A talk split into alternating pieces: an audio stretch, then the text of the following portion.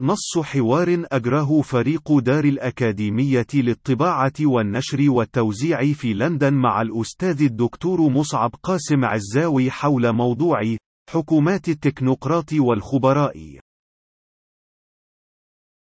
فريق دار الأكاديمية ما هو سبب رفضك لحكومات التكنوقراط والخبراء؟ مصعب قاسم عزاوي إدارة المجتمعات تتم عبر السياسة التي لا يمكن أن تكون مبنية على آراء الخبراء الزاعمين حيادية غير حقيقية وغير مفيدة إن وجد.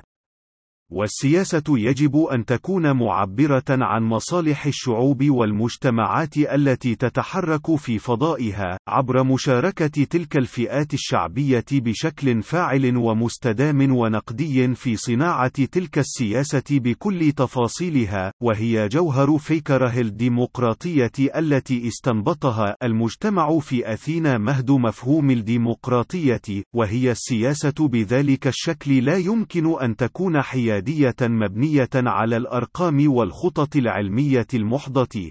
فالديمقراطية الحقة والحراك الاجتماعي المنعتق في كنفها لا بد أن يفضي إلى رؤية جمعية للاتجاه الذي لا بد من سعي المجتمع تجاه تحقيقه وصياغة الملامح العامة لذلك التوجه بمشاركة كل المتشاركين في فضائه الجغرافي المجتمعي بشكل إرادي فاعل عارف ومستبصر بشروط الواقع المعاش واحتمالات مآلات السعي في ذلك الاتجاه وهو ما يعني من الناحية الفعلية إرادة سياسية ورؤية معرفية إدلوجية مثلت المفتاح الأكثر نضوجا في تغيير أنماط حياة الشعوب خلال مسيرة نهوض الجنس البشري سواء باتجاه أكثر في حضارية وإنسانية أو تقهقرا وتراجعا ووحشية وبربرية ومن ناحية أخرى أعتقد بهرائية مصطلح الخبراء والتكنوقراط في الميدان السياسي حسب شروطه الراهنة كونيا إذ يمثل ذلك الميدان بشكله العياني المشخص على المستوى الكوني حقلا من حقول هيمنة القلة من الأقوياء الأثرياء على طوفان المفقرين المستضعفين المسلوبين من كل قدرات الدفاع عن حقهم في حياة كريمة.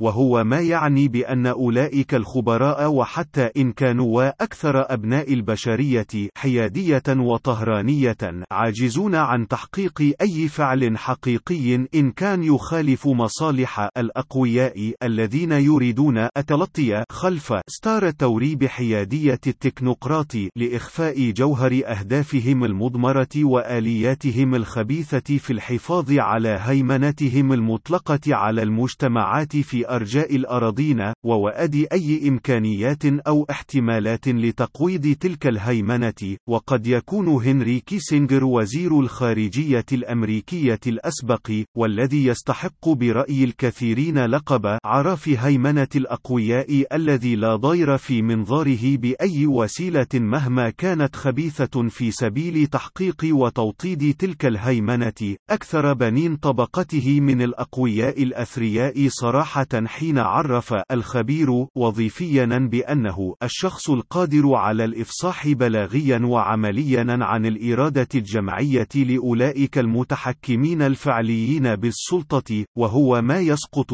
ورقة التوت عن أطروحة التكنوقراط في حيز السياسة العياني المشخص ويعري عوار ذلك الستار الخلبي الإيهامي بخبراء تلفيقيين ما هم إلا أبواق إعلامية ومفاتيح مصالح تنفيذية يتحكم بها الأقوياء لإدامة استبدادهم وطغيانهم وفسادهم وإفسادهم وغيهم بأشكالها وتلاوينها المختلفة التي لا تغير من جوهرها القبيح الدميم شيئا.